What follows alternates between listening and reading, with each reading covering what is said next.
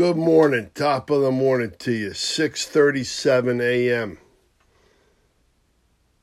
Thursday, February twenty-sixth, twenty twenty-one. I have a guest uh, this morning, the dog Hardy, sitting right next to me, sniffing everything. So, today's the day before the greatest day. Today is Thursday, not Friday. Or maybe it's Friday. Is it Friday? I'm going to have to check this. I think it may be Friday. That would be a freaking miracle if it is. Oh, come on, baby. Yeah, I think it is. I think it's a, it's a miracle. All right, Hardy? See what you did? Hardy is, is got her tail straight, and she is focused on the squirrel outside. So we're going to end this.